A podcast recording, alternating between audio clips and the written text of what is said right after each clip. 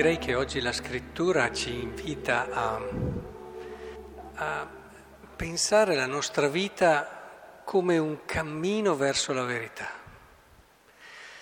E in fondo noi tutta la nostra vita cerchiamo la verità, la verità sul mondo, su tutto ciò che è e soprattutto anche la verità su noi stessi. La vita è un cammino continuo, ben consapevoli che la verità non potremo mai eh, racchiuderla tra le nostre mani. Pensiamo di averla presa e subito ci sguscia via. La verità non sarà mai il possesso di nessuno, perché la verità va al di là della nostra possibilità umana. Ed è per questo che la vita è affascinante, perché ognuno di noi può sempre, ogni giorno, scoprire qualcosa di nuovo, di più vero. E quando qui San Paolo parla anche della tradizione, di quello che può essere, si vede proprio la difesa di quello che è un patrimonio e che è una verità, ma non dobbiamo intenderla come una cosa già chiusa, del resto anche l'evoluzione dei dogmi eh, ci insegna proprio che gli stessi dogmi che sono le verità per eccellenza stabilite dalla Chiesa, che sono così e saranno sempre così, hanno una loro evoluzione.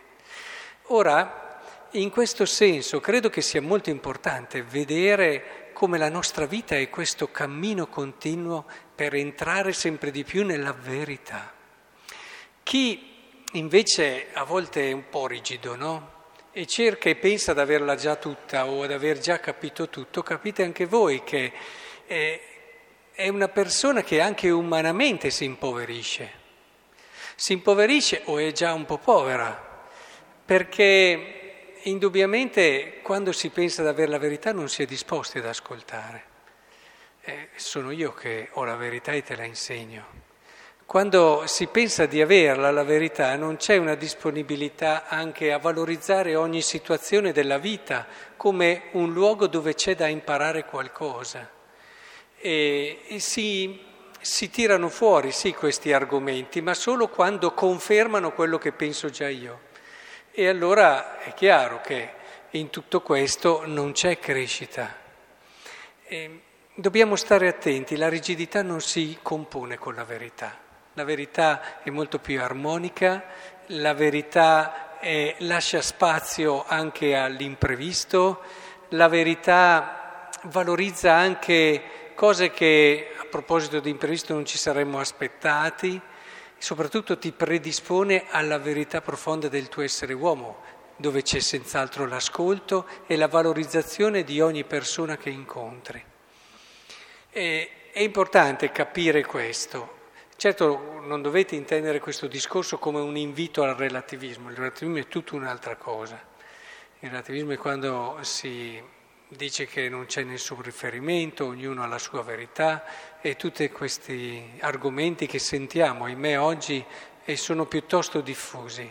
Quello che sto cercando di, di, di aiutarvi a capire è che il richiamo ad esempio alla tradizione è fondamentale, come ci fa Paolo nella prima scrittura, ma c'è proprio anche tutto un lavoro eh, di cammino che c'è all'interno di questa tradizione. Ecco, quello che vi sto invitando a fare non è relativizzate tutti, ma camminate, camminate ogni giorno nella consapevolezza che la verità non l'avete ancora capita, come non abbiamo capito, ci dice il Vangelo, la verità di noi stessi. Tante volte ci illudiamo, ci illudiamo e, e facciamo delle cose, qui farisei eh, sono attenti al moscerino e lasciano passare chissà quale altra cosa. Guardate che ci sorprendiamo, ci viene da sorridere, ma siamo così tutti. Eh?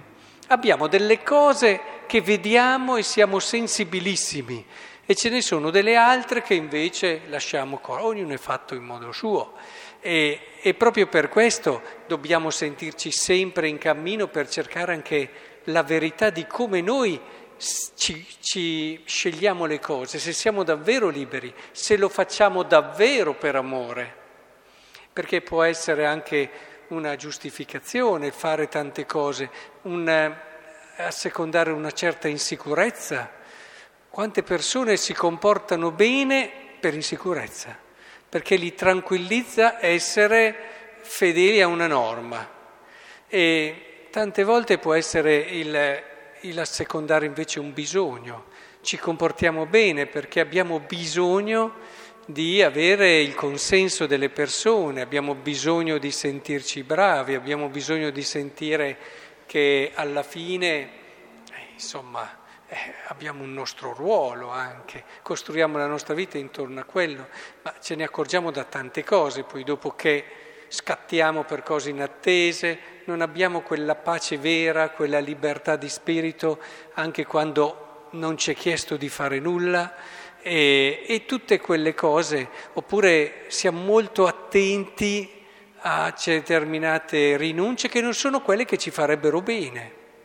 Questa è una cosa che in tanti anni che seguo le anime ho riscontrato. Spesso le cose che si scelgono non sono quelle che ci fanno meglio.